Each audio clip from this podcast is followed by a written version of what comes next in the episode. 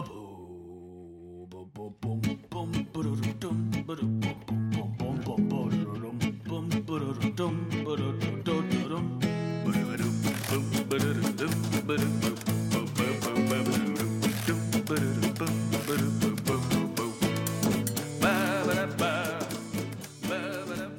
and welcome to another episode of Breaking Mayberry, the only podcast that's 100% tax deductible. I'm one of your hosts, Marty Schneider. I'm the other host, Dan Ludwig. I forgot my name for a second. I was so caught up in that great gag. The intro gag. Thing people love to think about right now is their taxes. Yeah, I love it. I mean, I don't know, dude. It's early April. Hello, we're Breaking Mayberry. We are a show about old television, specifically The Andy Griffith Show.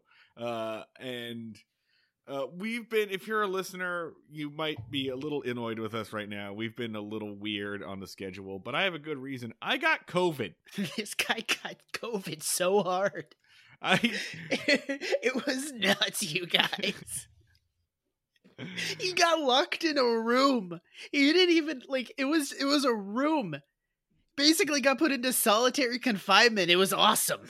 My beliefs on prison abolition have skyrocketed to the extreme. Holy crap, I had video games and the internet and stuff, and I went nuts in 4 days. I'm really upset that Sarah tested, positive, because I was trying to keep it from her. That's why I was locked in there. But also, as soon as I was able to open up the door, I was like, it was like the beginning of Frozen. I was like, open up the gates! I thought it was going to be like Shawshank Redemption, where you're like, I'm institutionalized. I don't know how to live in the outside world. It's awesome because you were hands down the carefulest person I know, and you got it. And we know somebody that's in Miami right now, just clubbing 24/7. Yeah, clean as a whistle. Yeah. In summation, God is real, and he fucking hates Marty. I'm going to tell you a story that there's pretty good evidence to that. I'm most of the way recovered when this story happens. By the way, I'm fully negative now. So I'm safe for anybody that was concerned. Yeah. I'm not giving Dan COVID through Zencaster. We're not in this thing. But so I was about 80% of the way recovered, feeling still kind of crappy. And it was like a Saturday. Nope. It was Sunday night or Sunday afternoon. And just off in the distance, I can hear outside of my apartment, beep, beep, beep, beep, beep, beep, mm-hmm. over and over and over again. And it's clearly like a fire alarm or like a burglar alarm or something. There's some sort of alarm that's been going off, and it goes off. For several hours. And I'm sitting there, I have this real issue. I don't want to call anyone. I don't want to be responsible for getting one of my neighbor's doors kicked in. Mm-hmm. So I guess I'm just going to sit here and suffer with beep, beep, beep. And that's happened before. Alarms have gone off in the neighborhood, and then eventually it turns off. But never so close to me that it's in my apartment. Never so nearby, and never for so long. Eventually, I see a fire truck pull up and stand on the corner by my house, and by the way, I also can't go anywhere. Remember, I still have COVID, so right. I can't go and check on anyone. But I watched the fire department pull up. I watched the firefighters get out. And I go out onto my deck, my balcony, so that I can, talk to them. And the beeping stops. There's no more beeping. And I kind of look over my balcony and I go, hey, guys, what happened? What was it? And he goes, and the firefighters go, it was this trash can. There is a trash can outside of my house on the side corner that I don't know who it belongs to, but it's pretty much been used as a dumping ground for all the construction that goes on. Some fucking landlord, some dickhead, changed all of the smoke alarms in their building and then left a pile of them, just a pile of dying smoke alarms in a trash can outside my bedroom window. That is an act of terrorism. Homeland Security should fucking take that person in. You should be tried without, like executed without trial for that shit. Anyway, the firefighters just, press the buttons and turn them off, and then they go, all right, well, nothing's on fire here, so bye. Waste of our fucking time. And I was like, cool, glad I pay taxes. And, so they were in the middle of doing sweet fireman shit. Yeah. Having a kick-ass chili cook-off or something. So they leave. They brought the big truck too, man. It wasn't like there was a big truck parked outside for nothing. They have to bring the big truck no matter what it is. They don't have a little fire truck. It's insane. So they take off, and it's silent for a little bit. So I go to bed. I take some NyQuil, which means I am too unconscious to do anything. But what beats me through that? What cuts through that NyQuil at 1 a.m? Beep, beep, beep. Beep, beep, beep. So finally, when I'm out of my drug-induced, stupor at, 8 a.m, I get up, toss on a sweater and a hoodie, and, Sarah's like, what are you doing? And I'm sitting there, I go to the closet, I pull out a hammer, and I'm walking around the apartment like a psychopath, just humming to myself, dee dee dee dee do do be. And I walk downstairs with a mask and in a robe, basically. And it's 8 a.m, and I just, the scene in Office Space, mm-hmm. This the one I'm talking about, the printer scene. I smash every one of these fucking smoke detectors. I take the one that's beeping. I throw it on the ground. I bruise my heel. I had trouble walking for 2 or 3 days because I just put my foot down. But I also realized, oh, it's 8 a.m. People can see me. Someone mm-hmm. Someone walks out across from across the street. I know she heard it all night, so mm-hmm. she sees me just smashing it to bits, and I just wave. Here's the thing: I look like a psychopath pretty much all the time. But I've got my hair just stranded. A man walking his child to school sees me smashing smoke alarms with a hammer and just whisks him across the street. So anyway, the point is Philly urban legend now. The point is I have to move. Yeah. You really have to be careful about what you do in a bathrobe, because you turn into the Big Lebowski real fast. I wasn't actually in a bathrobe, but I was definitely in sweatpants and a hoodie. I was very clearly in my night clothes. But yeah, no. I will tell you though, satisfying. Straight, incredibly satisfying. One of the best feelings I've ever had in my life. The closest I have ever been moved to violence is at our old place at, I'm going to say it was at 3 a.m. a car alarm started going off. And it must have been nowhere near the person that parked it. They must have parked blocks away from their house, because it went off from 3 a.m. to 9 a.m. on a weeknight. And at it would go off for a little while, just long enough that you think, all right, it's over. You think it's clear. Yes. Yeah. It would go off for 30 minutes. And then it would blast right back on. And around 7 a.m., I seriously considered, I was like, if I got out and I took a baseball bat and I started smashing up that car, I made the calculation, would a cop arrest me for it if I explained what had happened? And I basically came to the conclusion of yes, but barely. It is barely. You live in South Philly. There's basically no rules as far as vehicles go. South Philly is essentially the Mad Max universe. Yeah, I think it would depend on the cop and what their quota is. Because if it was the end of the month and they had to make some arrests, then I'd be screwed. But if I came up and the cop was like, hey, what's going on here? And I was like, oh, this car alarm has been going off since 3 a.m., so I'm caving in its windshield. He'd be like, all right, carry on.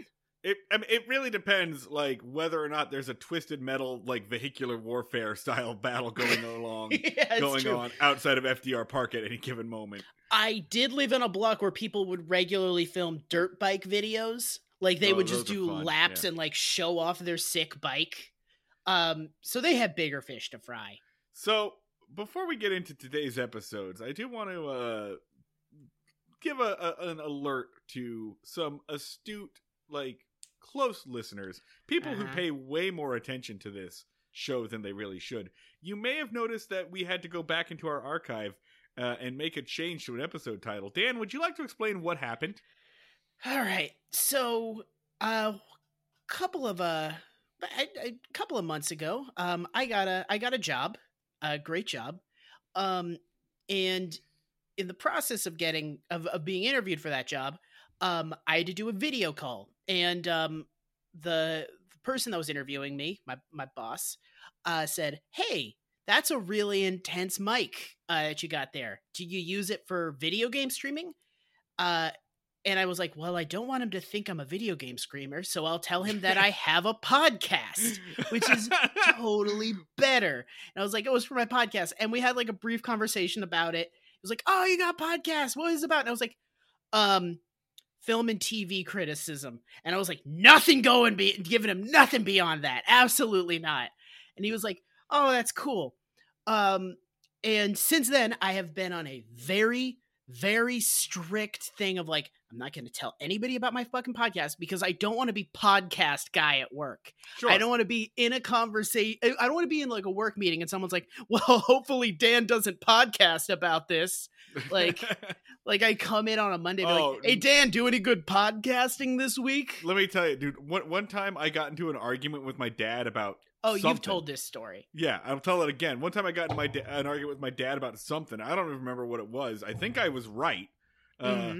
But he like still won the argument because when I proved that I was right, he turned around and said, yeah, well, why don't you go and make a fucking podcast about it? And now imagine if that happened when I'm in an argument with like Susan from Risk Assessment. Annihilation. Like, absolute annihilation. I would have to quit my job. So it's come up, like my boss has mentioned it a couple of times, very innocently, just like, oh yeah, Dan has a podcast. And every time I'd be like, oh God. Anyway, get to the point. And I was in a meeting with all my immediate coworkers. Yeah. I was having difficulty with the microphone on my work laptop, and my boss said, well, Dan, is this how you go about podcasting? And in front of everyone? In front of everybody. And my coworkers were all like, what? Blood in the water. Like, just absolutely. And they were like, Dan, what the fuck is your podcast about? And I was like, I'm not telling you guys. And they were like, come on, give us a hint. You have to give us a hint. And I was like, I don't have to tell you people shit. And then it was announced by one of my teammates that there was a $10 bounty on whoever can find my podcast. Luckily, Dan Ludwig is a surprisingly common name. I got a lot of cover. It saved me from a lot of background checks. Thank you, Daniel Ludwig, the invisible billionaire, some real estate fuckface who's been covering my ass since I was 12. Yeah. That's the phrase you want to go with? All right, cool. Yeah, I'm going to go with that, yeah. All right. Move on. I give you a heads up. You're deep in the COVID mines at this point. Right. And I was like, you sent me a text. And the text was, listen, I know we have bigger fish to fry, but I want to let you know that my coworkers found out I have a podcast and there's a $10 bounty on who can find it. And then I left you on red. I left you on red for 5 hours. Oh God. Yeah. It was very long. And later I'm like, out with friends, and I just see, I'm playing fucking D&D at this point, and I just check my phone really quick, and your response is, Dan, the first result for Dan Ludwig podcast is Dan Ludwig Orgy Concierge, a title for an episode of our podcast, and when we recorded that and decided to name the podcast in it, there is definitely a Discord message where I say, LOL, it's awesome that we're ruining SEO for my name. Yeah, so Dan Ludwig Orgy Concierge, which is now entitled A Perfectly Normal Dan Episode. I honestly, man, I think that's one of your best episodes. If you're going to get found out, like, you're real, it's a good episode. No, it's an absolute shame. I mean, I guess A Perfectly Normal Dan Episode is as good of a title for one of ours as anything. It's, I guess it's about as good as Where Else Are We Going to Find a Big Pile of Hay? Not for some reason, that's our most popular episode regularly. Oh, God. I do just want to relay the message. If you are one of my coworkers and you have won the contest and discovered this episode of the podcast, get out of here. You get. Picture me. I have a double barrel shotgun and I'm wearing overalls and I am a hillbilly yelling you to get off of his property. You get out of here. You're not welcome in these parts. You go. And don't tell anybody what you heard. So this is just about as good a reason as any to shift into the actual episodes today. Get out of here. This is a long intro because I don't think we're going to talk about these episodes for very long. We've mentioned before that like seasons in the 60s lasted a lot longer than seasons today. Mm-hmm. Even your standard episode or like your standard TV season now is like 16, 18, 22 episodes at the most. Mm-hmm. Every one of these goddamn Andy Griffith seasons is 32 episodes long. And I think that the following episodes were kind of one of the reasons why they decided to shorten it. Because these are straight up reruns. They're technically new episodes, but they are beat for beat, plot by plot, stuff that we have done before. Or it's like remixes of like elements before. But these are, we've done this before. We're shutting up and playing the hits, and not even the hits are not even that interesting. Both of these episodes are repeats. We made a decision where we were like, is this when we finally just skip an episode? We've skipped episodes before for like political reasons. This is the first one we're like, is an episode finally so boring that we're going to skip it? And you called an audible and said, no, we're going to do them. And then I went to watch them. And fell the fuck asleep. The first time ever actually hard passing out to one of these TV show episodes and had to watch them on the train right before this. So good call, probably. Gonna be a barn burner. It's gonna be, we're gonna have to have fun. Let's start with, you know what's funny? Normally when we do these twofers, we start with the more interesting episode. I don't know which one of these is more interesting. So we're going to go with Season 4, Episode 28, The Return of Malcolm Merriweather. Yeah. I feel like we can describe this in like 12 seconds. It easily. Airs April 20th, 1964, written by Harvey Bullock, directed by Kobe Ruskin. Here's your 1-cent summary from Wikipedia. Malcolm Merriweather. By the way, if you don't remember who Malcolm Merriweather is, he's the weird little British dude that was Andy's butler for one episode.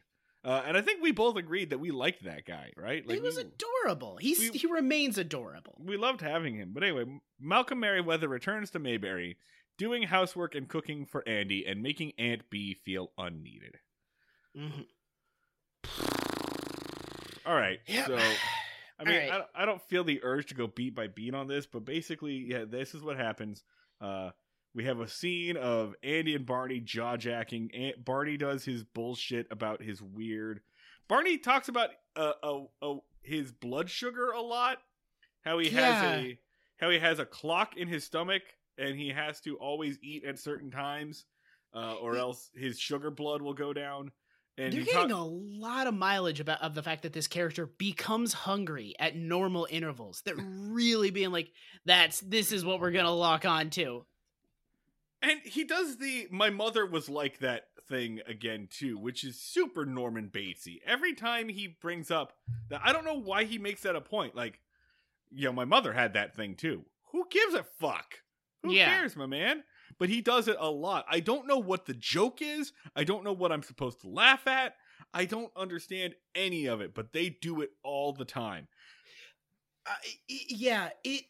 like, I after a certain point, I feel like has the comedy part of my brain just been burnt to a crisp by this show? Like, is there something, are we just like taking it too seriously? And this was actually like perfectly fine, or was it, or am I sane? And it was just two men having a very normal conversation. It's two men having a very normal conversation about why a woman is late with their lunch. That's what the cause of this is.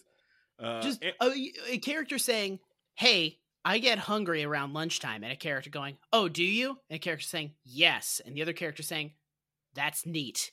And then basically Andy does like Barney gets mad because he's like, "You're talking shit on my mom," and Andy just goes, "So your mom gets hungry at lunchtime?" And he's like, "Fuck you!" You went too far, man. Dan is not exaggerating what happens in this scene.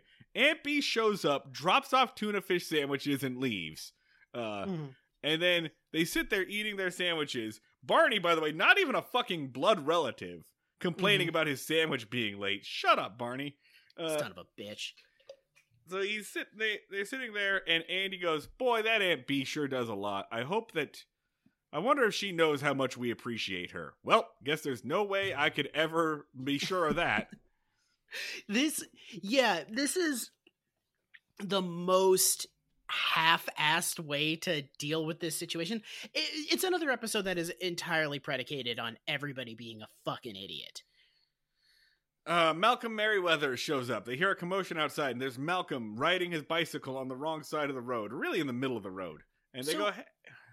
So basically, Malcolm's deal is that he's a hobo butler. Yeah. He's a freelance hobo butler who travels the land being a butler for people, like, which... He just wanders around like Will Press socks for money. Like, what does he do? Because he's been like, "I've been traveling America and I've been butlering to make to be able to afford things because things are so expensive here in America." On his bike? Is he traveling America by bike? Yes. He doesn't seem to have any suitcase or anything. He says that he wants to make his way up to Gettysburg next, which is hundreds of miles away. Yeah. He must be putting it on the front of a bus. That's the only explanation. My best guess. But he's how is he going about soliciting being someone's personal live-in butler without getting arrested for prostitution? Like, there's no way to pitch that of like, "I'd come to your house and service you on a regular basis," and the cop just doesn't go like, "All right, buddy, come on, we've heard this song before." He comes in, he eats lunch with Andy and Barney, and they say, well, Andy gets an idea. He gets the idea that he's going to show his appreciation for Aunt Bee by giving her some time off, getting her some help so she doesn't have to do so much work. He goes, "Come on, Malcolm, you're going to come and work for us for a few days," or whatever. They bring Malcolm home. Remember, the last time Malcolm showed up, it was one of the many episodes where Aunt Bee has to go out of town for some reason. Yeah. So she's barely ever encountered this man, I think. And in the past, his thing was he's a very good butler, but also he's overbearing and like borders on harassment, and he's too much.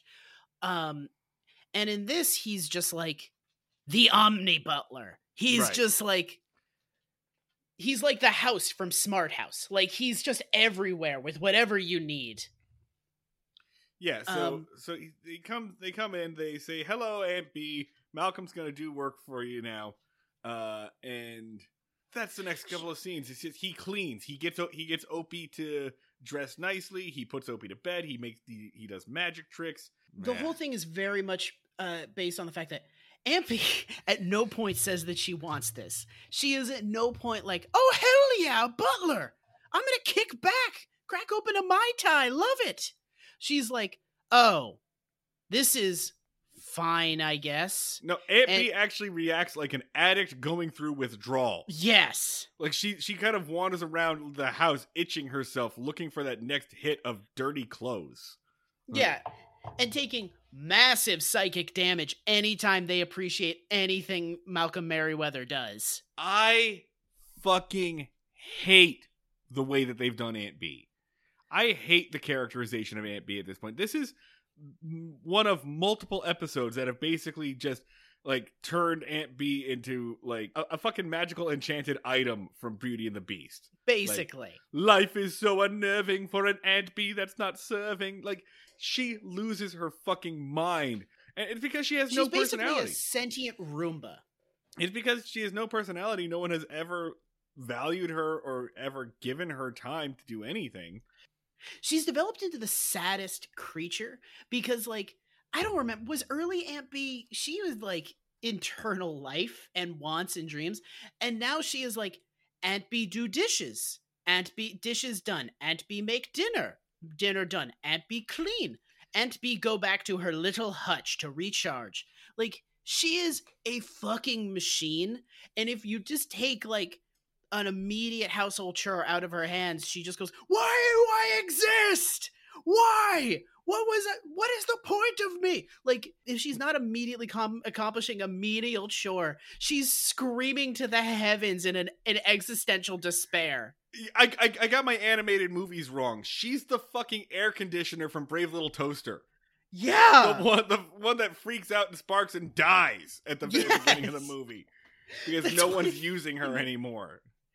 Yes, it's deeply sad. She's not like, oh, I have time off. I'm going to go visit friends out of state, or I'm going to go read or something. The thing is, they're like, all right, Aunt Bee is in a horrible depression because she's not doing menial labor. Let's get her back to doing menial labor so she'll be happy. And not like, let's take Aunt Bee on a much needed vacation to discover herself. It's the classic Andy Griffith thing of, if you are one thing, you will always be that thing. You can never be anything other than that thing, and you'll be unhappy if you don't get to be that thing. Yeah. Like, that's pretty much it. Everybody in Mayberry kind of wanders down to the most basic elements. I fucking... Imagine being Francis Bavier and having to do this shit. Yeah. When was the last time we saw Aunt Bee teach a lesson? When was the last time Opie learned anything from Aunt Bee? When was the last time Opie interacted with Aunt Bee? Like, yeah. She's not there for any particular reason other than to be a fucking house, like, other than to be a vacuum cleaner. I hate what they've done to Aunt Bee. It infuriates me. This episode is ostensibly an Aunt Bee episode, right? This is an episode about Aunt Bee, but she's hardly in it. She has, like, 3 lines. It's everyone around her talking about her. The ultimate resolution here is that Opie and Malcolm have a moment. Opie mentions that Aunt Bee used to sing while she was working, and Malcolm goes, "Really? I've never heard your aunt sing." And she goes, "Well, she doesn't sing anymore, but when she was working, she would be so happy and she would sing." And so Malcolm, rather than just leave, because he's only supposed to be there temporarily anyway. This is the part that gets me. Malcolm has already declared his intention to leave. He's only there for a few fucking days. Okay. But rather than just bail, Malcolm's plan here is to pretend like he's drunk on the job. And just the guy that plays Malcolm, I think he's a good actor. He's a delightful little guy. I like a little guy. He's like a little mogwai dude. Little dude. He's like a little Pokemon. This has got to be the worst drunk acting I have ever seen. I mean, I get that he's supposed to be fake drunk. Like, he's not really drunk. No, it's like they've never seen a drunk person. Like, it's how you would act if you were like a kid that like had a glass of champagne and was trying to pretend that you were drunk in front of your friends. You know when you're drunk and you act like you're hooked up to a malfunctioning invisible jetpack? Yeah. And you just kind of rock it all over the room? If you showed me that person and said, this person is actually literally drunk, I'd say, this person needs to go to the fucking hospital for alcohol poisoning or something worse because they have been spiked with, like, DMT. But he just kind of wanders around going, ooh-dee-doo, I'm British! I can't find a ladle. Bad. And it goes on forever. It's the showcase of the fucking episode. It's their big piece. It's their big, like, we've got this guest star and it's... Because the show takes place in a dry county, so none of these characters know what a drunk person is like. But it's like... Except, yes, they do. They see Otis every day. Right, yeah. But it's like... Yeah, what the fuck? Hal Smith is a great drunk actor. It's like the people writing the scene had never seen a drunk person, so they were doing some sort of meta writing where they're again, Malcolm's not really drunk. He's pretending to be drunk. No, so he's just doing a bad job of pretending. Yeah, it's such a bad job of pretending to be drunk that it's like, and for some reason, our heroes, Andy and Barney, they fall for it immediately. Like, Andy should be able to go, no, you're not. Yeah. You're not fucking drunk. Knock it off. Like, yeah, so rather than just being like, hey, man, your aunt is super depressed based off of the fact that I'm doing her job. Maybe you could pick up on that by the fact that she's locked herself in her bedroom and is wailing constantly. Or the fact that, if you look at her face... Look, do you know the difference between a frown and a smile? You see how it's almost exclusively doing a frown? It's bad. It's funny. Like, the entire episode, if you were an Andy Griffith fan, you would say that this is an episode that shows that Andy cares about Aunt Bee. His care is just misplaced. But he's got a weird way of caring in that he doesn't pay attention to her at all. Like, you know what? What's great is he's paying this motherfucker to clean his house and shit instead of like sending her on a vacation or something. Like, he's like, here's how we're going to like take care of you is by getting me better house care. Yeah, like I got us all a gift of this butler to take care of my every whim. Aren't we all happy? Stupid. They finally figure out that Malcolm is faking it because Opie notices that a whole bunch of cooking sherry has been poured down the drain. By the way, that's what he claims to get drunk on, is fucking cooking sherry. Which, can you get drunk on cooking sherry? I guess. I mean, it is alcohol. It's... I mean, real difficulty would be like swallowing a bottle of fucking cooking sherry. It's not, it's basically vinegar, Oh, fucking A. So that's that one. Yeah, I mean, Malcolm goes away, and Aunt Bee is happy again because she gets to wait on these assholes hand and foot because she's a fucking droid from Star Wars. Just fucking gonk droid, yeah. So that's it. That's that episode. Yeah, we what's our time on that? 33 minutes? Ooh, man. We're trucking. Okay, all right. Do you have any tangents you want to go on, motherfucker? I thought I had a tangent here. All right, next episode. All right, we can do some stuff with this. Next episode, The Rumor. Season 4, episode 29, airs April 27th, 1964. Written by Greenbaum and Fritzel. Directed by Kobe Ruskin. Here's your two-sentence summary from Wikipedia. Barney starts a rumor that Andy and Helen are engaged after he sees them kissing in a jewelry store. He then holds a surprise party for the bewildered couple. We've done this! Literally. This is the one that is a... At best, a remix. Like, we've done this before with one of Andy's other girlfriends, and they stalked him like serial killers in the woods. It climaxed with Andy and his girlfriend in the car just being hunted by surprise partygoers. So attacked with swarm tactics. Yeah, I didn't realize when we watched it that was going to be the more interesting version of this. So yeah, that's what happens.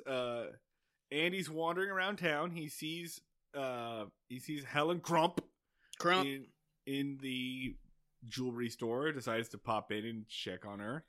She's buying a gift for her niece.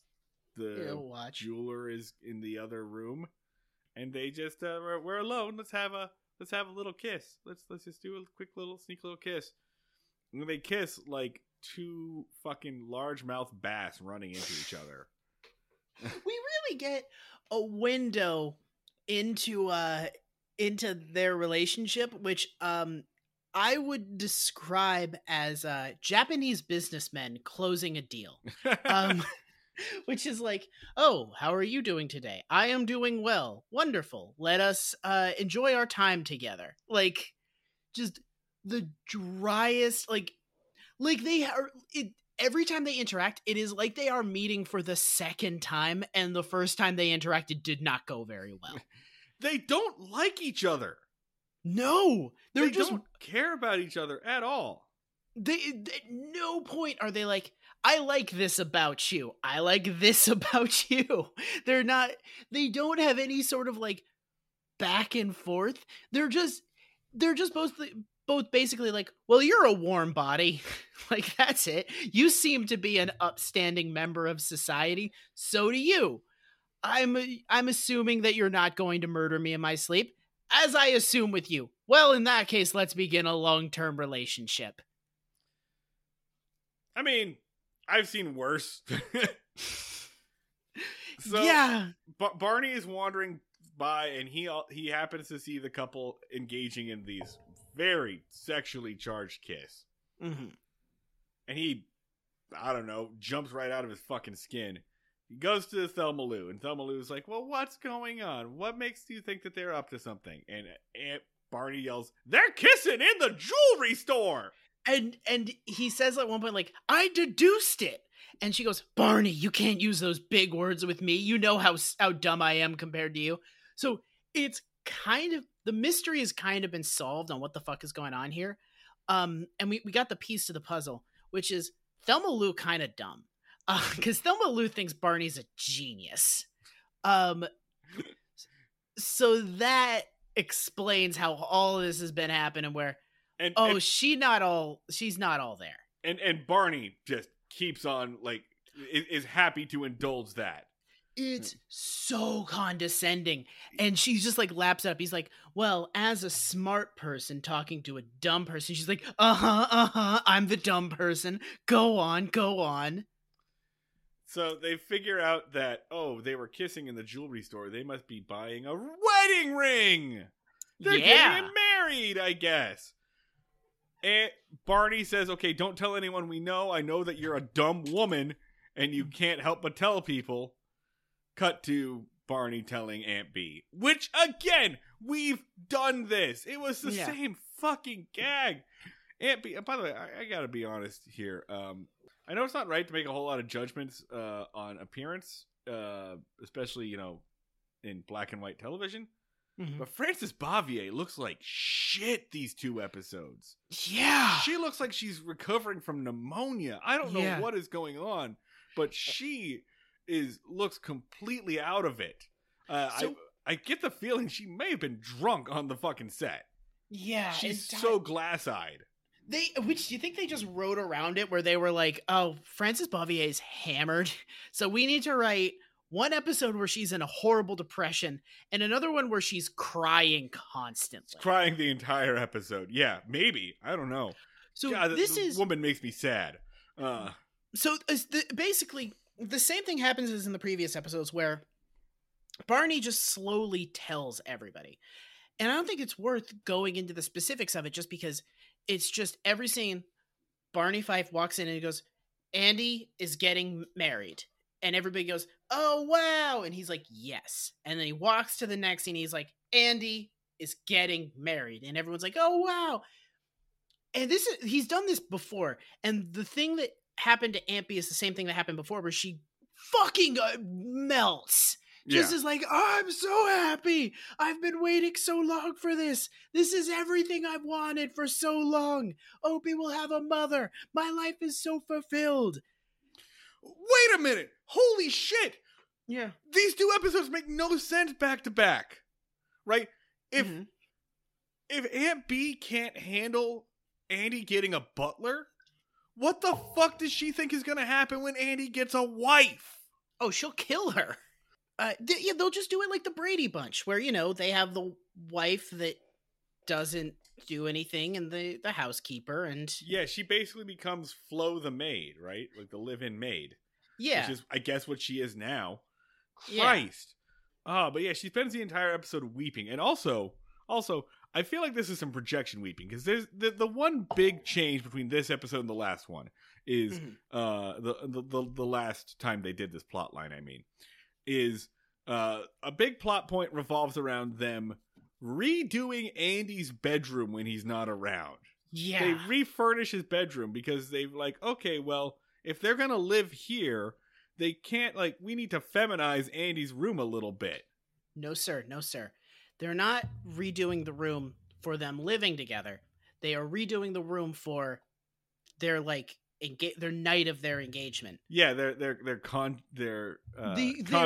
Like, we need this room to be perfect for when they plow for the first time. That is basically what they say of, like, all right, so they're engaged, which means they're gonna fuck, which means this has to be a very feminine room for them to have sex for the first time in. And Aunt Bee starts crying, like, I've dreamed of a room like that my whole life. I've wanted to be deflowered in a room like this my entire life. They buy another bed. They buy them a bed with a cover on it. They buy them a bed with fringe. Yeah. And haul it upstairs. Andy's bedroom is upstairs. What do they do with his old bed? Why do they... Beds are expensive. Barney sets it on fire in their backyard. They put new wallpaper up. Yeah. They've got a whole fucking crew working on this. And the cover for this? The cover, like, the way that Barney, like, makes sure that Andy's not coming home is he opens up a file cabinet drawer too hard, so that all the files fall down, and then he leaves, runs. And then bails. And then he just destroys a file cabinet and dashes out, which for anybody else would be the weirdest shit you've ever seen. And for Barney, is just like, at this point, Andy is just numb, where he's like, it's like your dog shit on the floor, where you're just like, ugh, I'm gonna to rub his nose in that later. First off, he only does it with one drawer, and I don't know how big these filing cabinets are, but I feel like that has to be a job that takes 40 minutes at most to put back together. So, just to be clear, basically, Barney says, if Andy wanted to tell us that he was getting engaged, he would tell us, and it's not our part to ruin the surprise. And everyone's like, yes. That is a very good reason to not bring it up. And he's like, yes. So what we need to do is have a surprise party to tell him that we all figured it out. And everyone is like, I already forgot the first thing that you said. So this sounds like a great fucking idea. Also, at this point, it sounds like a scam, because Barney goes around collecting money and donations for everyone for the party. 100%. Like he was skimming off the top on that. Yeah. He goes around, he's like, yeah, come on, we're taking up a collection plate. And then he goes and buys fucking, like, RC Cola. Like, he just uses it to do DMT out in the woods. Like he has a couple of $100 from everybody he's like, collected from. And he buys, like, 2 six-packs of PBR. Like, yeah. He did it! Yeah! Fucking bullshit. And you know it's bullshit, because, like, when he gets called on, he goes, well, I'm sorry, I lost the book where I recorded everything. There was no fucking book. It's so good. Then everybody tells him how much he owes, and he starts immediately arguing with all of them.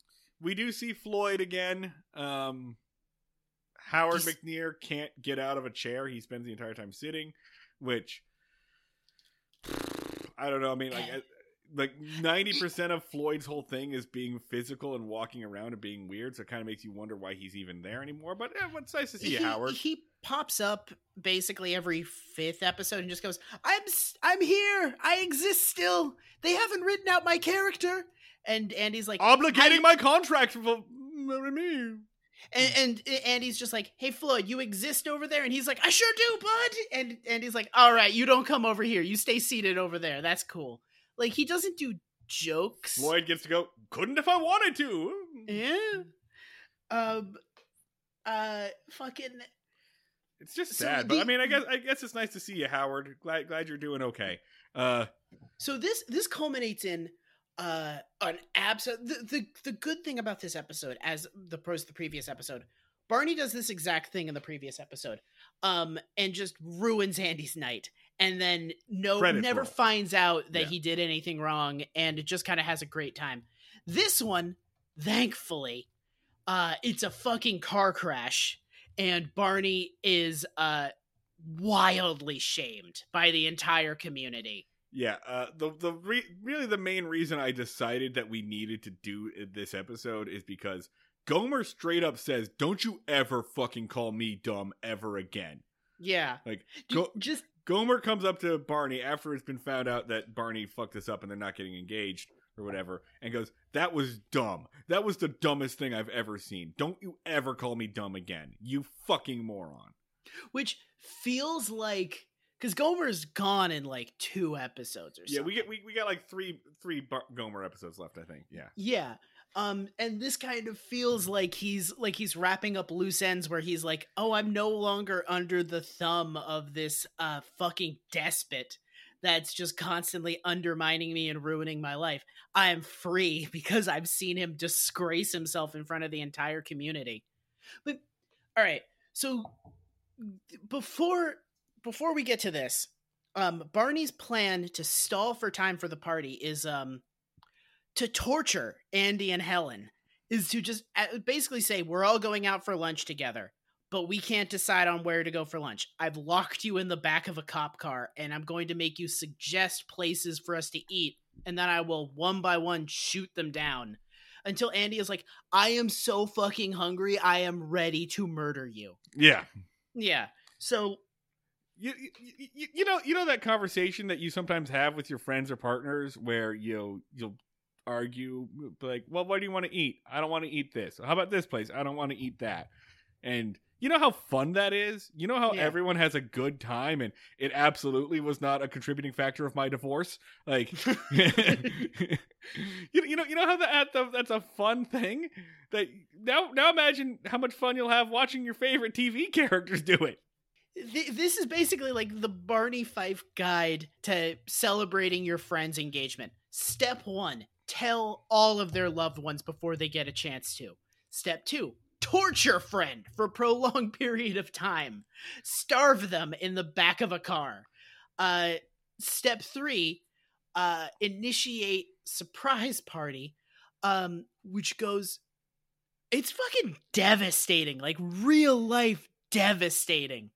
Because all of it, Andy has to look all of his loved ones in the eye and say, "Oh, that thing that you were really happy about." Aunt Bee's crying over there, by the way. "Aunt Bee, you're going to want to stop your tears of joy and turn them into tears of genuine sorrow, because I have to break your fucking heart."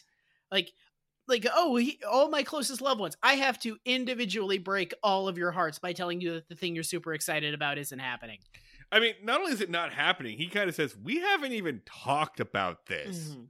It's like when you're at a basketball game and the kiss cam zooms in on 2 people who are not together. And like, you made a wild presumption about these 2, and now everyone has to deal with the embarrassment. It has the energy of the kiss cam zoomed in on brother and sister. Like, they react that way of like, "Move the camera!" That's a much briefer way to say what I just went with. Yeah, for sure. Every second you're doing this is trauma. Go over there. No, don't zoom in more, please. Fucking, they drag them up to their renovated bedroom where they're like, "You're going to fuck here." When we're so happy about it as a community. We're all going to be downstairs with tears in our eyes, just crying. Just listening. While you fuck. I'm going to hug your child as you plow her. I'm so happy. We should say, for like, the one saving grace of this is that they don't fucking tell Opie. They do not tell Opie that he's getting a new mom. Oh, God. He would have, like... I mean, but this will be the 12th time this would happen, where if they said, like, "Opie, you're getting a new mom," he'd be like, "Again? Fuck. How many times are you going to tell me this? I'm not falling for it again. I'll believe it when I see it." He's imprinted on so many women that have promptly bounced. There's one part of this episode that we skipped over that I do want to talk about. And that's like, there's a scene between Helen and Thelma Lou. So I guess this episode passes the Bechdel test. But there's a scene between them where Thelma Lou is trying to find out when they're picking up the ring and when the big day is. And it starts with Helen walking a child home from school, just like a young girl named, I don't know, Ethel or whatever. And Ethel goes home, runs onto a porch, and Helen yells at her, "Goodbye, Ethel. Oh, don't forget to have your parents put something on your sty." What the hell was that? Just like, blowing up your personal information, just yelling. This adds nothing to the scene, just you yelling a weird detail about this child's health and well-being. Styes are gross. I'm sure this small, this preteen girl doesn't want other people to know about this weird, gross pustule on her eye. What the fuck, Helen? What the fuck, writers? Why did you put this line? Was it improv? Why is this line here? Why is it? Good night, Nathaniel. Remember to tell your parents about your shingles, everybody. This dirty little fuck has shingles. All right, night, everybody. I'm a wonderful school teacher.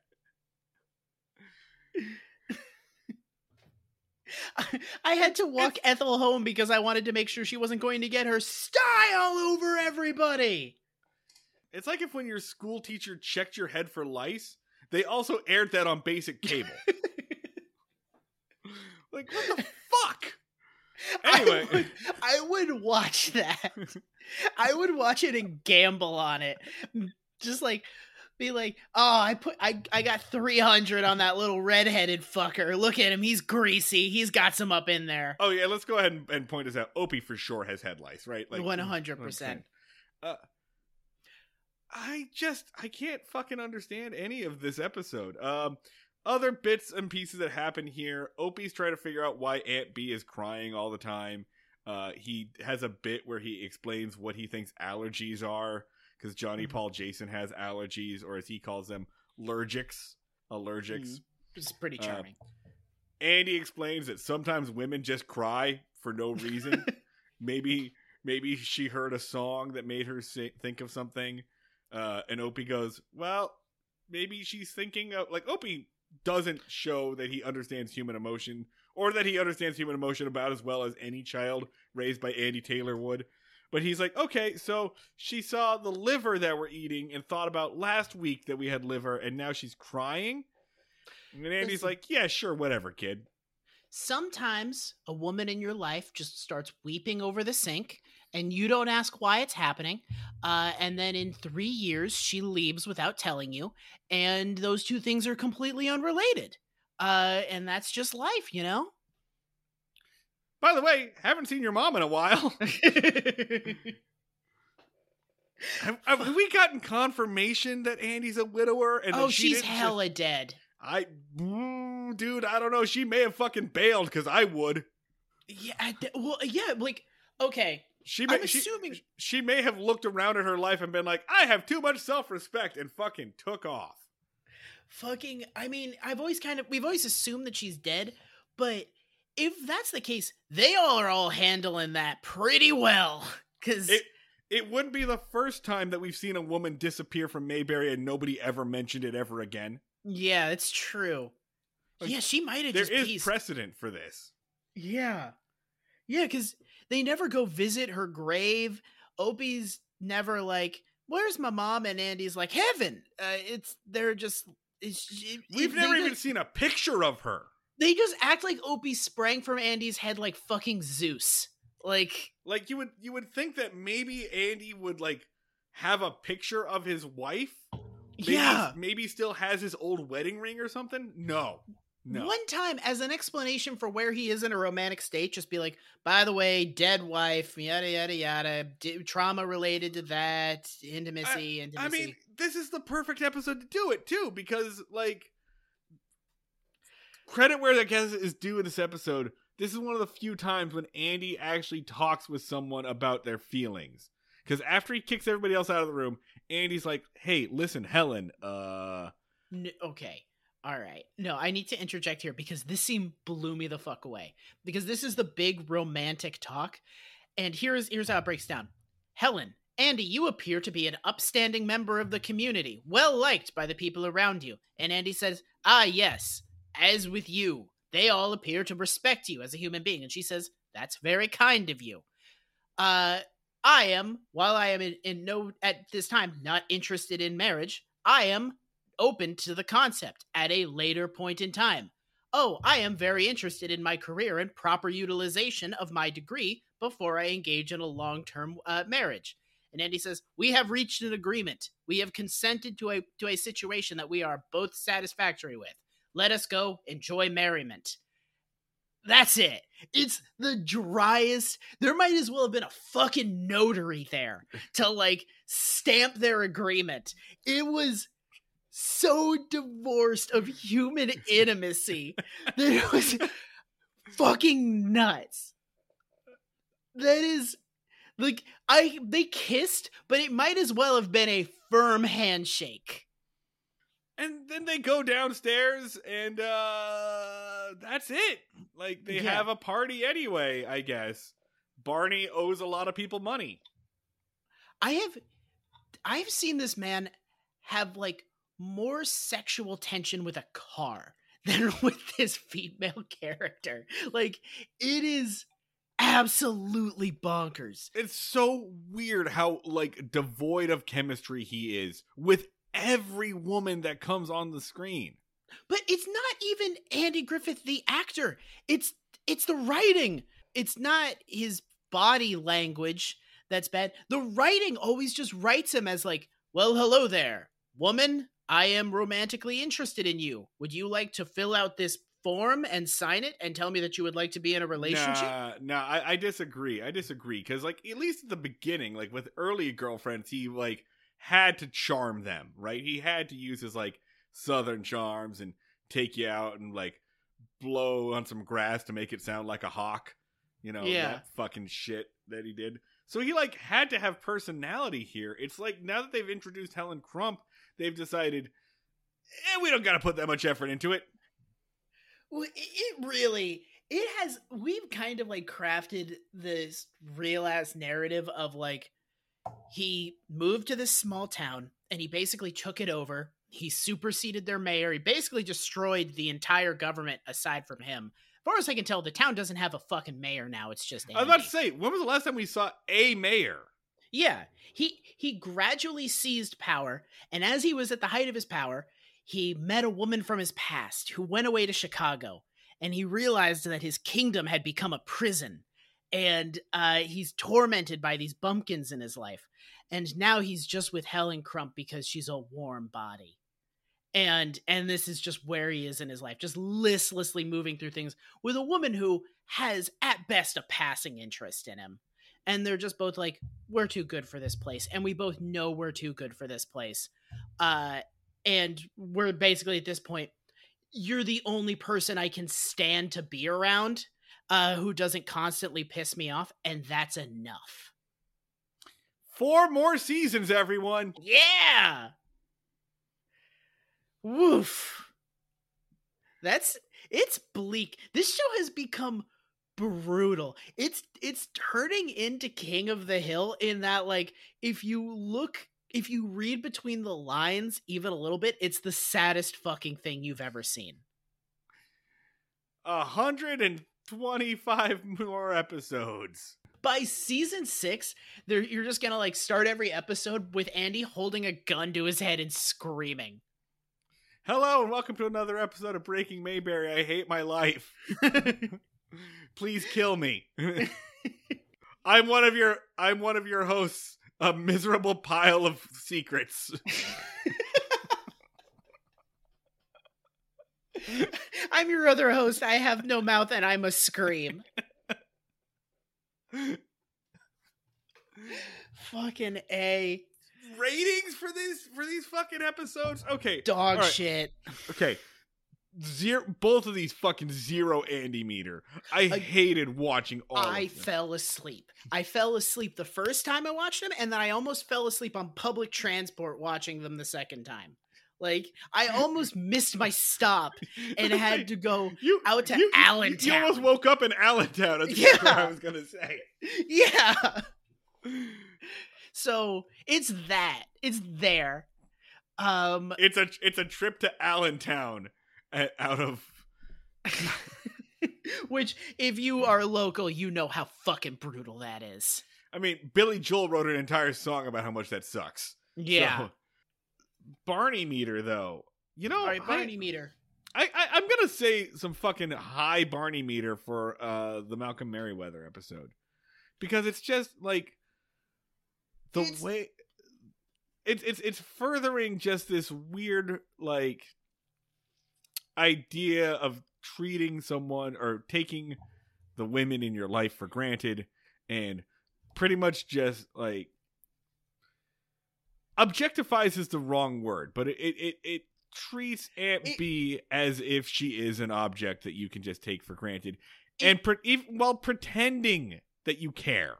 It objectifies Aunt Bee in the most literal possible sense. Yeah. Like, yeah, it applianceifies her. Like, it... between these two episodes, it does paint the bleakest picture, because also... in the second episode, there is the little nugget where she's basically like, I always dreamed about being in a room like this when I get married. So they're kind of basically like, all right, so there's going to be women in your life, and they and they've never been married. They're spinsters, and they are pointless. Of no value. You need to give them menial chores, because otherwise they realize how hollow their lives are. So if anything, we're doing them a favor. That's basically like what the portrayal of this kind of person is. And again, like I think it's completely fair for us to extrapolate their treatment of one character to the worldview that they feel like they should put upon literally everything. Yeah. Simply like, because of how many people hold this show as some kind of moral barometer, right? So for this show to turn around and constantly say, you can only ever be one thing, and women can only ever be like half a thing. I mean, it is definitely some guy has yelled this at like a woman, be like your sister should be happy that we're letting her do chores around the house. She's pointless. Yes. Like if I didn't make her do my laundry, she should be dead. She's never been married. What's the point of her? Like, this has definitely impacted the way that a dude has seen the world. Many, many a dude has seen the world. Yeah. So, yeah, that Malcolm Merriweather episode, I'm going to say Barney meter 7. Yeah. The other one, I don't give a shit about this. Barney meter 2. I don't, like, I can't, I'm giving it a 2 just because I hate it. It bored me. Yeah. Like, fuck you. It's a sequence of events that are deeply frustrating. I know we're not supposed to do that anymore, where it's a thing we just didn't like, but fuck you. It's our podcast, so we'll do whatever we goddamn feel like. So yeah, it's a 2. I'm gonna agree with that. Yeah. And that's it. That's fucking it. Oh my god, we managed to squeeze an hour out of this. Okay. Yeah. As always, you can get us on the internet. On Twitter, we are at Break Mayberry. I am at Schneid Remarks. That's SCHNEID Remarks. Although, I gotta be honest, man, Elon Musk fucking it up for everyone. I don't know how much longer I can stay on that fucking thing. If he ruins Twitter, it will be his biggest contribution to society by a fucking mile. Well, he'll set everybody free. Yeah, in a way, I'm grateful. Yeah. He's going to create, like, the Twitter currency that you have to buy to retweet somebody or some bullshit. Yeah, if anything, I'm happy that he's, like, the moment of clarity for a lot of addicts. Myself included. Rock bottom. So there it is. That's BreakingMayberry at gmail.com. If you feel like dropping us a nice little letter, don't forget to like, subscribe, rate, and review your favorite episodes. If you have not, music was done by Max Ludwig. Break on Facebook, Join our Facebook group, Breaking Mayberry Fans. If you're not a weirdo. Yeah. Patreon.com/Breaking Mayberry if you want to support us with your money dollars. There'll be some changes coming to the Patreon arrangement, which we'll announce very shortly. So stay tuned for that. Other than that, I feel like we're good. Thanks for listening, everybody. Thanks for hanging out. We'll see you all down at the fishing hole.